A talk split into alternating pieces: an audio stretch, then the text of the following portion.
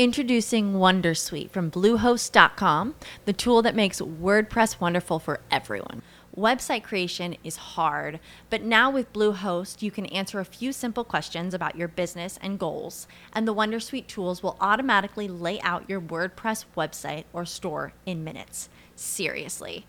From there, you can customize your design, pick your brand colors, and add blocks. No custom theme or coding required. You'll get content suggestions that you can keep or revise, and with Yoast SEO built in, we automatically help you get found in search engines. From step by step guidance to suggested plugins to an AI powered help bot.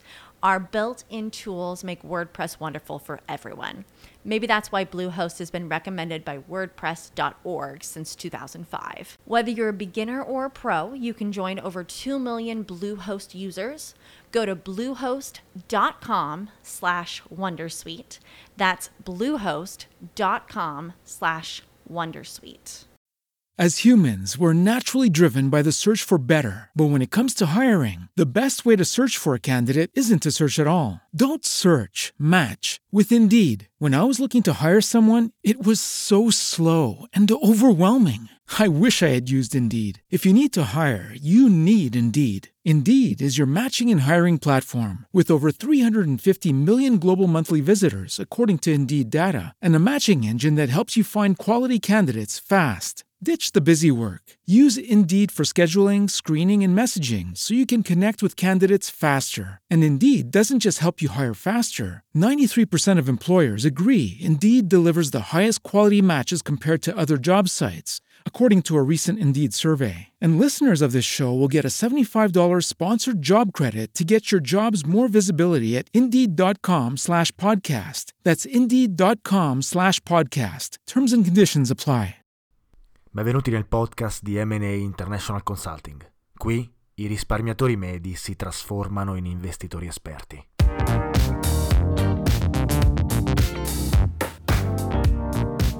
Ciao a tutti e benvenuti in un nuovo episodio di Investire Semplicemente, il podcast di M&A International Consulting che tratta di economia, investimenti e finanza. The Great Resignation, un termine coniato recentemente dai media, ispirato alla Grande Depressione del 29 e alla Grande Recessione del 2008. Resignation sta per dimissioni in inglese, quindi potremmo tradurre il termine con uh, le grandi dimissioni, anche se eh, ovviamente non rende l'idea. In ogni caso, credo che abbiate capito di cosa stiamo parlando. Le dimissioni dei lavoratori, dei cittadini, dai propri posti di lavoro. Secondo il Dipartimento di Statistica Nazionale degli Stati Uniti, 4 milioni di americani hanno lasciato oh, il lavoro nel luglio 2021. Le dimissioni hanno raggiunto il picco ad aprile e sono rimaste alte eh, anche nei mesi successivi, con un record di 10,9 milioni di posizioni aperte e non riempite alla fine di luglio.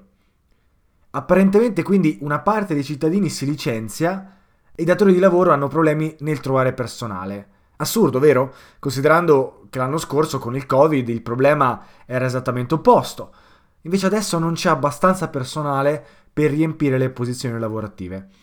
E stiamo parlando di diversi settori, non solamente il settore della ristorazione, che come si sa, ha problemi più profondi legati al salario minimo insufficiente, poca progressione di carriera e in generale eh, fatica e burnout. Ma in realtà stiamo parlando anche del settore della salute o il settore tecnologico. Sembra appunto surreale, eppure questo è quello che suggeriscono le recenti statistiche, celando però l'origine del problema, che a mio avviso non è legato unicamente al comportamento dei cittadini o alle dimissioni in sé, ma ha una radice diversa, legato alla domanda piuttosto che all'offerta di lavoro e al contesto economico di riferimento degli ultimi anni. Quindi personalmente a me questo fenomeno non stupisce e in realtà se avete seguito gli episodi del podcast precedenti, ormai è tanto tempo che ne parliamo, forse potreste essere già arrivati a capire a cosa mi riferisco. Tuttavia, in ogni caso, io oggi ve lo spiego e vi parlo di quelle che sono le mie considerazioni in merito, uh, cercando però prima di comprendere meglio i dati che vi ho appena espresso. Quindi, da uno studio di Harvard Business Review, che tiene in conto dati di 9 milioni di dipendenti in più di 4.000 aziende, emergono due tendenze chiave. 1. i tassi di dimissione sono più alti tra i dipendenti a metà carriera, cioè i dipendenti tra i 30 e i 45 anni. Questa categoria ha registrato l'aumento maggiore dei tassi di dimissione, con un aumento medio di oltre il 20% tra il 2020 e il 2021. Sebbene il turnover sia tipicamente più elevato tra i dipendenti più giovani, lo studio ha rilevato che il tasso di dimissioni tra i lavoratori tra i 20 e i 25 anni è diminuito in realtà nell'ultimo anno, a causa probabilmente di una combinazione tra una maggiore incertezza finanziaria e una minore domanda di personale nell'entry level, cioè a chi si affaccia inizialmente al mondo del lavoro. Inoltre è interessante notare che i tassi di dimissione sono diminuiti anche per quelli nella fascia di età tra i 60 e i 70 anni, mentre i dipendenti nelle fasce di età tra i 25 e i 30 e i 45 e i 60 hanno registrato tassi di dimissione leggermente superiori ma non rilevanti o significative rispetto al 2020. Tendenza numero 2. Le dimissioni sono più alte nei settori tecnologico e sanitario, mentre in realtà sono leggermente diminuite nei settori come la produzione industriale e la finanza. Il 3,6% in più di dipendenti sanitari ha lasciato il lavoro rispetto all'anno precedente e invece nel settore tecnologico le dimensioni sono aumentate del 4,5%. In generale sembra che i tassi di dimissione siano più alti tra i dipendenti che lavorano in settori che hanno registrato aumenti estremi del carico di lavoro a causa della pandemia, portando appunto queste persone a una sorta di burnout o quantomeno a una rivisitazione delle proprie priorità legate alla qualità della vita e infine quindi alle dimissioni dal posto di lavoro. Quindi in media le dimissioni sono più numerose nel settore della salute e nel settore della tecnologia. Entrambi i settori, come dicevamo, che appunto hanno visto un aumento spropositato di lavoro negli ultimi due anni. Guardando i numeri, questa sembra essere la causa principale. Tuttavia, come al solito, non è così semplice e a mio avviso c'è più carne al fuoco dietro le percentuali. Dobbiamo quindi guardare a un contesto e un quadro economico più ampio e capire, come al solito, che ogni decisione politica e governativa ha sempre cause e effetti di secondo e terzo ordine. Non mi stancherò mai di dirlo. Quindi, parlando di mercato del lavoro, cerchiamo di identificarlo in un contesto oh, storico, cerchiamo di capire cosa sta succedendo in questo periodo. Possiamo dire che non vedevamo un mercato del lavoro così in difficoltà, così alle strette da decenni. La situazione non è paragonabile né al boom degli anni 90 né al 2006-2007 boom pre-crisi, ma nemmeno al, diciamo, al periodo pre-Covid. Se guardiamo agli Stati Uniti, la metà, cioè il 50% di tutte le aziende statunitensi, non è attualmente in grado di coprire le proprie posizioni lavorative perché non trova personale. Un fenomeno che non si vedeva da lontano 1975, quindi ormai da 50 anni. Fondamentalmente, per farla semplice, ci sono più opportunità di lavoro disponibili che disoccupati negli Stati Uniti. E i lavoratori, ovviamente, guardando questi dati e capendo come si sta muovendo il mercato, non se ne stanno con le mani in mano. Si dimettono cercando nuove opportunità che pagano di più o per mettersi in proprio. Chi si dimette invece e non rientra nel mercato del lavoro né eh, da dipendente né eh, da imprenditore eh, o da professionista, insomma, queste persone che hanno lasciato la forza lavoro durante il Covid apparentemente non sembrano essere molto propensi a tornare. Infatti la maggior parte afferma di non volere più un lavoro. Anche qui, secondo Harvard Business Review, queste persone in teoria dovrebbero essere allettate a rientrare nel mercato del lavoro in qualche modo da parte del datore di lavoro. Quindi, parlandoci chiaro e facendola semplice, qual è il modo migliore per invogliare le persone a tornare a lavorare? Ovviamente la risposta è pagarle di più. Tuttavia questo crea un altro fenomeno di cui dobbiamo discutere, cioè che i salari stanno aumentando abbastanza velocemente. Infatti questi fattori combinati, cioè l'aumento dei posti di lavoro disponibili e le pressioni dei lavoratori per un aumento di salario, stanno portando appunto gli stipendi, i salari ad aumentare molto rapidamente con una crescita che non si vedeva dagli anni 80. Quindi se guardiamo i dati potremmo dire che il quadro è abbastanza chiaro. Questi aumenti salariali sono, con tutta probabilità, l'inizio della prossima ondata inflazionistica che coinvolgerà la maggior parte dei paesi sviluppati del mondo, sicuramente l'America, gli Stati Uniti. Infatti, considerando la spesa dei consumatori e che sta tornando fondamentalmente a livelli pre-Covid, gli analisti suggeriscono che la continua carenza di manodopera e eh, di personale continuerà a peggiorare in futuro.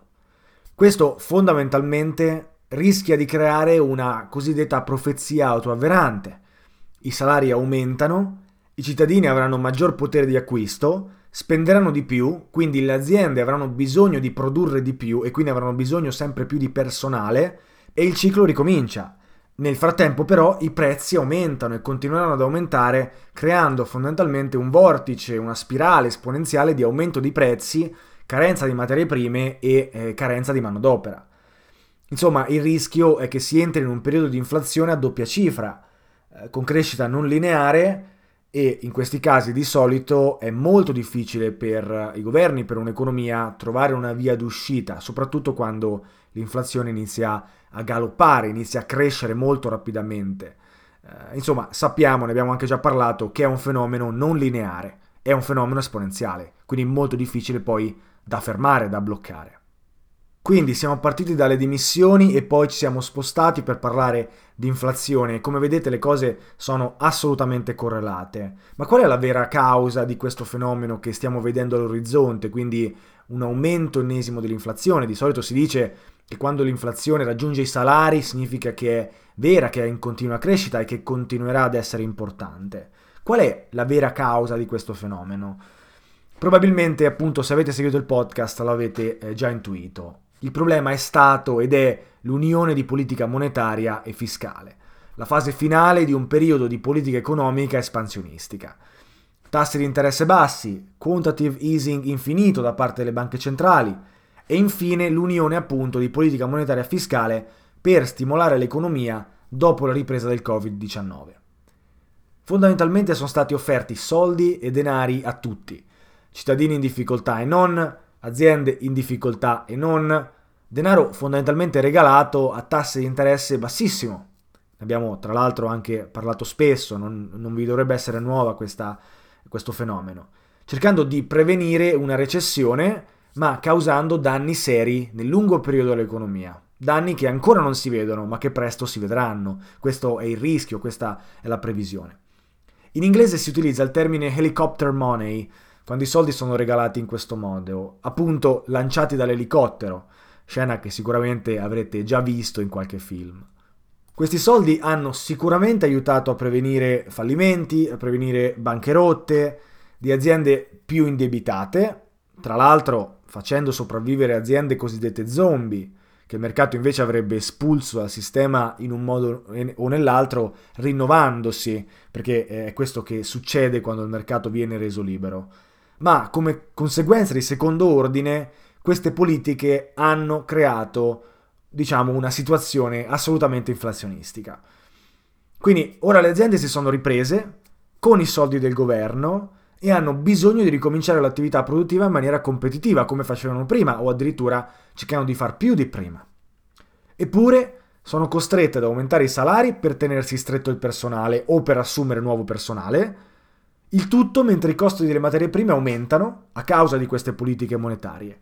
Cosa dovrebbero fare? Qual è la soluzione per queste aziende? Ovviamente l'unica soluzione è che aumentino i prezzi dei prodotti venduti. Eccovi quindi spiegato il, l'inizio del ciclo di inflazione che rischia di essere irrecuperabile. In un ciclo di inflazione che illude i cittadini che stanno arricchendosi, guardate appunto ai prezzi delle azioni, delle obbligazioni, delle commodities, delle criptovalute, degli immobili, quando poi in realtà la moneta si svaluta e quel denaro, quell'importo, quell'ammontare compra meno cose, compra meno beni, meno servizi, diminuendo di fatto il potere di acquisto dei cittadini nonostante sembri che stia aumentando a livello nominale. Quindi è importante capire questo passaggio perché non è un'inflazione derivante solamente da una carenza di materie prime, è un'inflazione derivante da uno shock di domanda di lavoro, shock di domanda di prodotti e servizi, insomma Il problema non è l'offerta, il problema in questo caso è la domanda e la domanda è stata spinta così in alto dalle politiche monetarie e fiscali dei governi. Se capite questo passaggio riuscirete a capire anche i rischi che l'economia dei paesi sviluppati stanno affrontando e affronteranno in futuro. Quindi è molto importante capire questo passaggio. Se non l'avete capito, tornate indietro, riavvolgete eh, il podcast, l'episodio e potete riascoltarlo quante volte volete. Quindi abbiamo capito il contesto economico, torniamo velocemente alle dimissioni. Una domanda che potrebbe sorgere è cosa c'entrano la politica fiscale e monetaria con le dimissioni? Se stiamo parlando ovviamente di dimissioni vere e proprie, non dimissioni per passare da un'azienda all'altra. Come abbiamo già detto, questa politica espansionistica ha creato delle distorsioni importanti. I prezzi di tutti gli asset sono cresciuti spaventosamente, fondamentalmente avvantaggiando chi già possiede i capitali e penalizzando invece chi non li possiede, creando quindi una disparità enorme tra classe agiata e classe povera. Anche qui ci sono altri episodi che raccontano questo fenomeno se non l'avete ascoltato in passato. Tra immobili, azioni, obbligazioni, criptovalute, insomma chi aveva capitali e ha fatto gli investimenti giusti o fortunati può tranquillamente uscire dal mercato del lavoro e non tornare più. Chi vuole invece continuare a lavorare può usare quei soldi per iniziare una propria attività e tendenzialmente non essere più sottopadrone, si direbbe in Italia, no? Dipendente. Inoltre, parliamoci chiaro, la pandemia ha insegnato a chiunque, anche a chi eh, ci credeva meno, quanto è semplice lavorare da casa, creare i propri contenuti, lavorare online e guadagnarsi uno stipendio senza necessariamente essere dipendente. Ora, queste persone che si sono spostate dal lavoro dipendente al lavoro autonomo sono ancora la minoranza, non sto dicendo che succeda ad ogni lavoratore, ci mancherebbe, ma in molti si sono avvicinati al digitale e non sono minimamente disposti a tornare indietro. E questo, a mio avviso, deriva un po' dalla pandemia e dal lockdown che abbiamo avuto l'anno scorso, o comunque in questi due anni. È sicuramente un parere personale, ma ho l'idea che psicologicamente la pandemia e il lavoro da remoto hanno reso un po' tutti meno attivi, più sofferenti dal punto di vista eh, lavorativo, o quantomeno questi eh, fenomeni hanno fatto sì che le persone si mettessero in discussione, mettessero in discussione i benefit che prima non vedevano andando sempre in ufficio e posizionandoli nella scala di priorità probabilmente in gradini un po' più alti. Quanta gente, forse con un po' più di tempo a casa, meno supervisionata perché non deve recarsi in ufficio, ha iniziato un business alternativo, eh, si è accorta di avere il tempo di fare altro, di seguire un hobby, eh, si è trovata altre passioni magari che vuole perseguire. Quindi chissà quanto questo singolo evento, la pandemia e i lockdown, avranno avuto un impatto nelle nostre vite in futuro. E quanto questa pandemia ci ha cambiato, quanto ha cambiato il nostro modo di vivere, le nostre priorità. Ecco, ai posteri l'ardua sentenza, ovviamente. Eh, per ora noi l'impatto lo vediamo con i numeri. Eh, personalmente credo ci sarà una fetta sempre maggiore di persone che non rientrerà nella vita lavorativa, a meno che ovviamente non cambi la situazione economica di riferimento. E come può cambiare questa situazione economica? La situazione cambierà quando i governi saranno costretti ad intervenire, aumentando i tassi di interesse per evitare appunto che l'inflazione continui ad aumentare esponenzialmente e si diffonda senza possibilità di tornare indietro, impoverendo a tutti gli effetti la popolazione intera. Ora, aumentare i tassi di interessi è la scelta difficile, perché creerebbe una recessione istantanea, un crollo dei mercati e fondamentalmente un fenomeno deflazionistico nell'economia. È la scelta difficile che bisognava prendere anni fa per avere adesso un'economia più forte, più efficiente e sicuramente meno distorta. Il problema è che adesso è una scelta veramente difficile da prendere, perché i danni, nel momento in cui viene effettuata, saranno moltiplicati rispetto a qualche anno fa. Ma d'altronde succede esattamente questo quando non si tiene conto delle conseguenze di secondo e di terzo ordine. Facciamo un esempio semplice, stupido. Volete essere in forma per una gara di qualsiasi sport che si tiene a dicembre e sapete che dovete allenarvi da gennaio per essere in forma e preparati eh, per vincere la gara a dicembre. Se non fate esercizio fisico fino a settembre, Sarà ovviamente molto più difficile arrivare in forma alla gara con solo 4 mesi di allenamento e probabilmente anche diversi chili in più rispetto a gennaio, giusto? La conseguenza di primo ordine di non allenarsi a gennaio è la gratificazione che deriva dal procrastinare. Quella di secondo ordine è che sarà molto più difficile allenarsi ad alti livelli a settembre e la conseguenza di terzo ordine è che perderete la gara, magari avrete una delusione enorme perché avrete perso la gara, avrete perso fiducia in voi stessi e magari questa perdita di fiducia diventa un trauma che vi fa lasciare la carriera sportiva. Ora, è un esempio stupido, un esempio che ovviamente non c'entra molto con l'economia apparentemente, ma questo è esattamente quello che è successo negli ultimi 12 anni di politica monetaria dei paesi sviluppati. Oggi ne stiamo vedendo le conseguenze e siamo solo agli inizi di un periodo che sarà sicuramente incerto e sicuramente complicato. Certamente io mi aspetto un periodo molto diverso rispetto agli scorsi anni e quindi bisogna prepararsi ad ogni evenienza.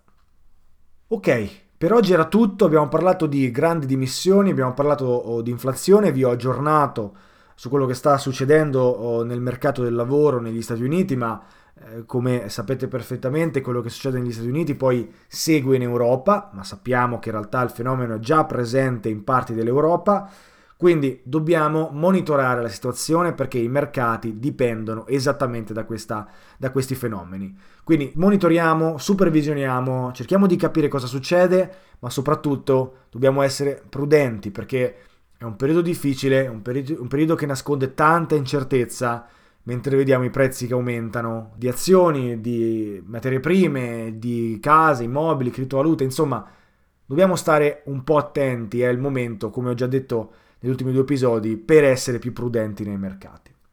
Per il resto è stato come al solito un piacere essere qui con voi, noi ci sentiamo ad un prossimo episodio. Ciao a tutti!